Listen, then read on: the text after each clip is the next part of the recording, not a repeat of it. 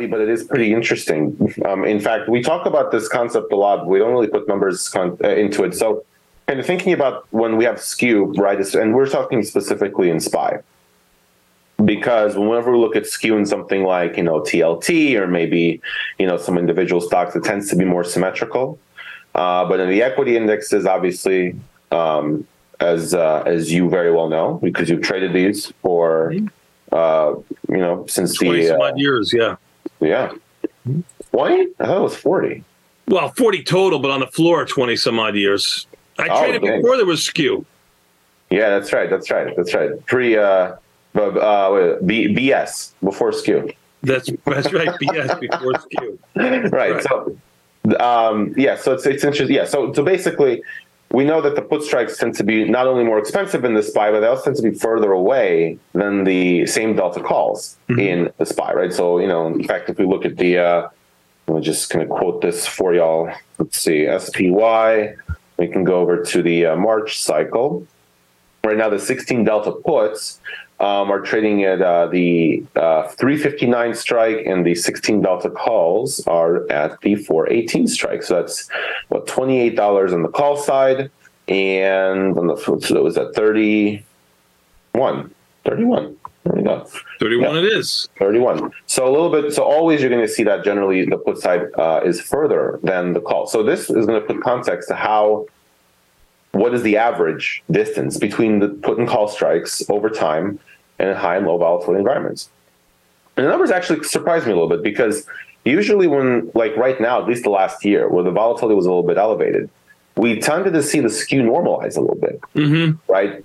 Now, and in this study actually shows a little bit of a different story, probably because in the last, 10 years or 6 years, which is this study, which you're going to see, the volatility spikes have been sudden and not consistent, like 2022. Obviously, 2022 is volatility lingered, so maybe a little bit of a different, scenario in that case. But let's get into it. So first slide. So, paying homage to your career in options trading. Prior to 1987, option market price has been within the Black-Scholes model, basically meaning puts and calls up and down the option sheet would have nearly identical IV. So, Tony, how did you guys price options before the skew?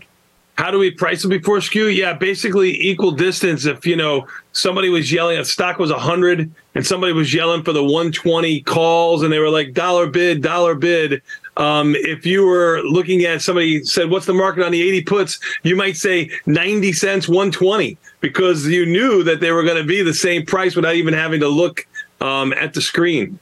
I can see you smiling. You are reminiscing about those days, huh? Well, yeah.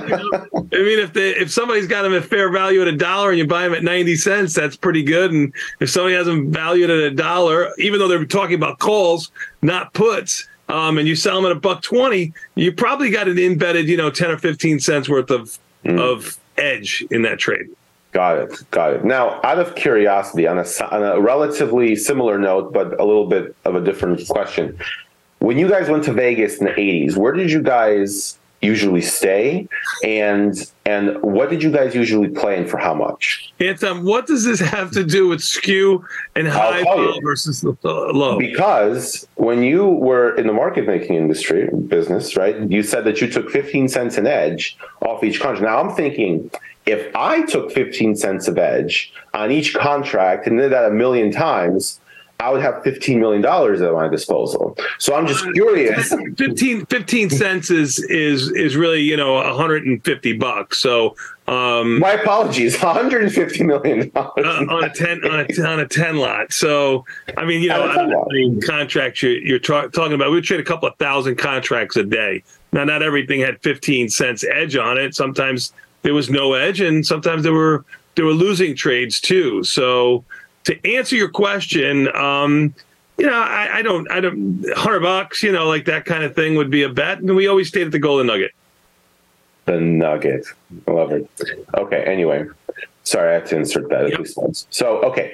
So, following this painful lesson, the crash market has consistently been prepared for large downside moves in the upside, right? 1987, I think the Dow was down like 22% on the day. And this effect is seen in the volatility skew, right? So if you go actually to the platform, and you actually pull up, the IV column for each individual option, you'll see that as you go down the put side, the implied volatility of the individual strike increases, while if you go up the call side, the volatility actually decreases, which is what we usually see in equities all the time. This is almost no exception to this rule. Now, this results in the puts, the same delta being further from the spot price than the calls. So the question is, now how does this vary as volatility goes up and down? And when we say volatility, we're talking about general market volatility. When market volatility goes up, we're going to measure that by the VIX. How does that change the difference of the distance in the strikes from the puts and the calls? Okie dokie. Okay, let's take a look. So it's number 2. All right, so we're going to do 6 years of data in SPY, options, and the VIX. We're going to take we're going to go to each date, basically each day. We're going to look at these 30 delta strikes and the 16 delta strikes for both the put and the call side. Remember, the put side right now is $31 away. The call side is, what did I say, $8.28. So they're actually pretty symmetrical right now. Mm-hmm. We examine the ratio between the distance from the spot price to the put strike and the call strike. So this little formula down right there basically just says call distance divided by put distance. That's what we're measuring. I'm sorry, put distance divided by call distance. So in this case, the ratio would be $31 divided by $28. That would be about 1.1, roughly. Okay. So now we're going to contrast those values, the overall values, and those on the average to those in low volatility. And in this case, we're going to define low volatility as very low, right? So notice that this is looking at the extremes. 11.2, the reason we picked 11, why it's the specific decimal, is because that represents the bottom 16% of values, right? So if you take the VIX and you sort the VIX values for the last 6 years and from lowest to highest, 11.2 represents the edge of the 16th, I'm sorry, the bottom 16% of values. Okay. And above 25.4 represents the top 16% of values. From recent market action, that looks low on both accounts. You know what I mean? Like 25 looks low to be the high, and 11 looks way low to be the low. When you're looking at volatility today, and I'm just looking at /VX at 21. VIX is probably closer to 20 and a half or something like that. Let's see what VIX is right now. $20 even. It seems a little bit low, but okay. Yeah, and it is cool to see. You know, despite it seeming low, you know, looking at the last 6 years, 25. That was the top 16% of volatility. So it just goes to show how wild 2022 has been. Yeah, you're right. You know, and we've made that case many, many times. I mean, there was how many times in 2017 we were sitting in the VIX of 12, you know, and then 2019 again, and then you know, through the majority of 2016 too. I mean, you know, so you really think of this and it's like, oh, it starts to make sense because you're like, oh, dang, I forgot the last, you know, 6 years was very different. So, all right, so let's go to the next slide. Now, this is the results, and the results are actually kind of a little bit like, maybe not shocking, but they're a little bit kind of weird to look at. But if you actually separate the columns by kind of, you know, understanding what each column is, it actually makes a lot of sense. And it's kind of cool to see the numbers play out. So first, what we know is if we take a look at the average distance between the 30 delta put and the call strike, that's basically the, you know, if you take a look at these six numbers at the top, it's the first one on the left side. So 1.16 is the average ratio of the 30 delta put distance to the 30 delta call distance, okay?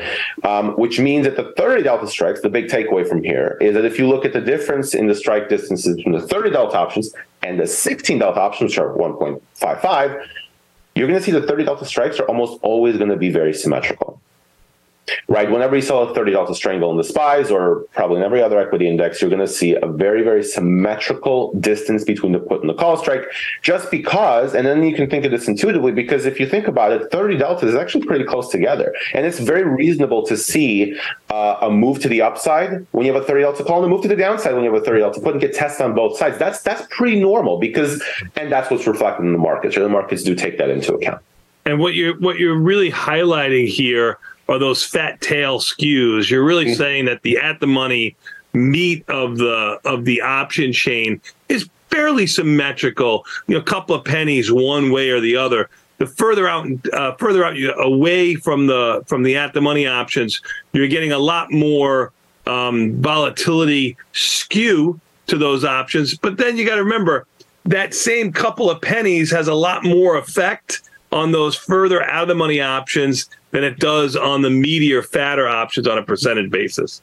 That's right. And it's also important to know that, you know, the reason, and if we go, this is good. So if you go to the bottom row, right, 1.15 or 1.55, that's the ratio of the distances on average from the put strikes and the call strikes. So basically that means on average, if SPY was trading at $100 all the time, the average distance on the put side, if the average distance on the call side, if it was $10, then the put strike would be $15 away, right? That's what that means. Basically, a 50% further away from at the money on the put side than the call side.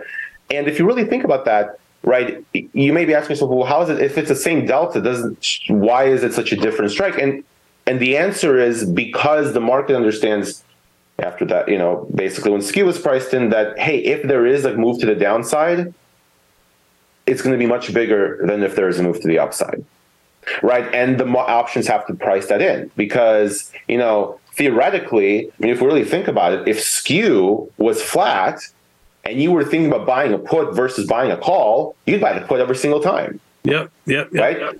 So, and the thing is, if the put's cheaper, you'd buy it even more percentage of the time because you know the potential move to the downside would far exceed the multiple of the credit that you would sell.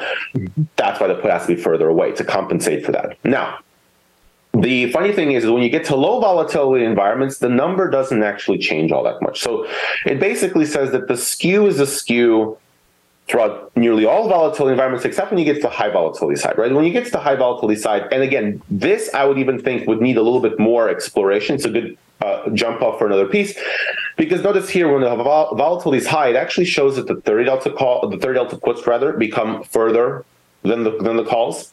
It goes from 1.16 to 1.25 as the ratio of the strike distances, but also the 16 delta puts. And it's interesting because the last year really we haven't seen that. We've seen it level out very symmetrical, like we're seeing right now, basically the same distance away. And I think, this is my speculation, one of the reasons for that. Hey, John, you got a little bit of a schmutz on the left side of the screen. Schmutz! The reason for that, I think, is because when you have volatility high and steady, that's when you get the flat skew like we're seeing right now, because volatility has been high and steady. Mm-hmm. But in the last 6 years, I can point out many instances where in 2018, as an example, 2016, 2020, another good example, where the initial spike in volatility from like, let's say 15 to 30, mm-hmm. the skew drastically increases before flattening out. And I think that's why the high volatility column is a little bit more saying that there's more skew in high volatility, even though right now we're not seeing it. Yeah, and it also makes a case for it being mean reverting too.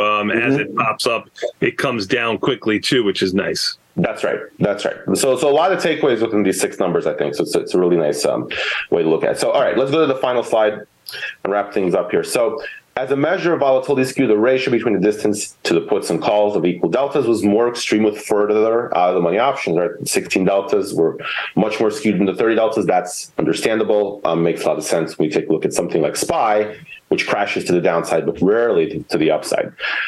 Traders looking for high probability out of money trades need to stay aware of this to avoid the unpleasant surprises. And to be honest with you, I think that's a really good point, right? If you don't have the delta column, right, on your platform, if you just trade based off the strikes, you're going to look at the put and you're going to say, dang, this put's always more expensive than the call I'm trading. And then you may want to start trading the put more until something like 2020 happens. And then you're like, oh my goodness, okay, I understand now. Now I was getting paid so much for this, but that's important to stay aware of that. And when volatility was high, this went. The skew actually increased a little bit before obviously flattening out when volatility stays steady.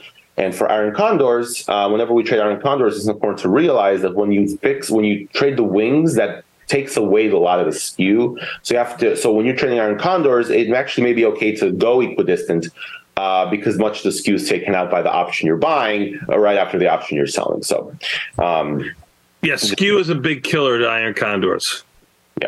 Yeah, because you're selling the meat or the closer to the money, which it doesn't have as much juice in it relative to itself, and buying something that has high implied volatility.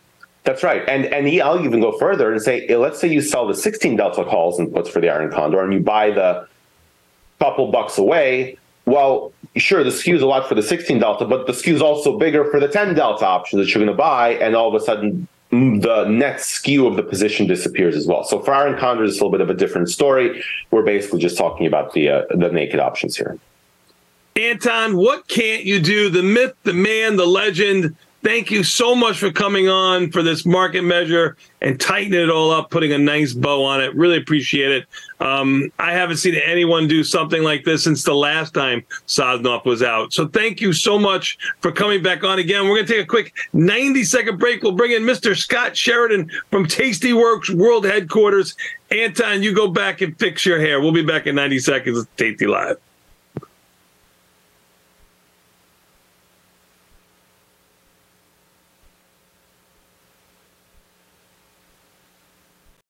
The content of this podcast is provided solely by TastyTrade, Inc. and are not the direct views or opinions of any of its affiliate companies. This content is for informational and educational purposes only. It is not, nor is it intended to be, a research report, trading or investment advice, or a recommendation that any investment strategy, security, or futures product is suitable for any person. You are responsible for making your own investment decisions in light of your individual investment knowledge, objectives, and financial situation.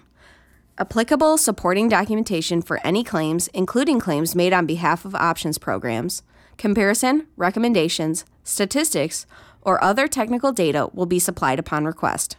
TastyTrade, Inc. is not a licensed financial advisor, registered investment advisor, or registered broker-dealer.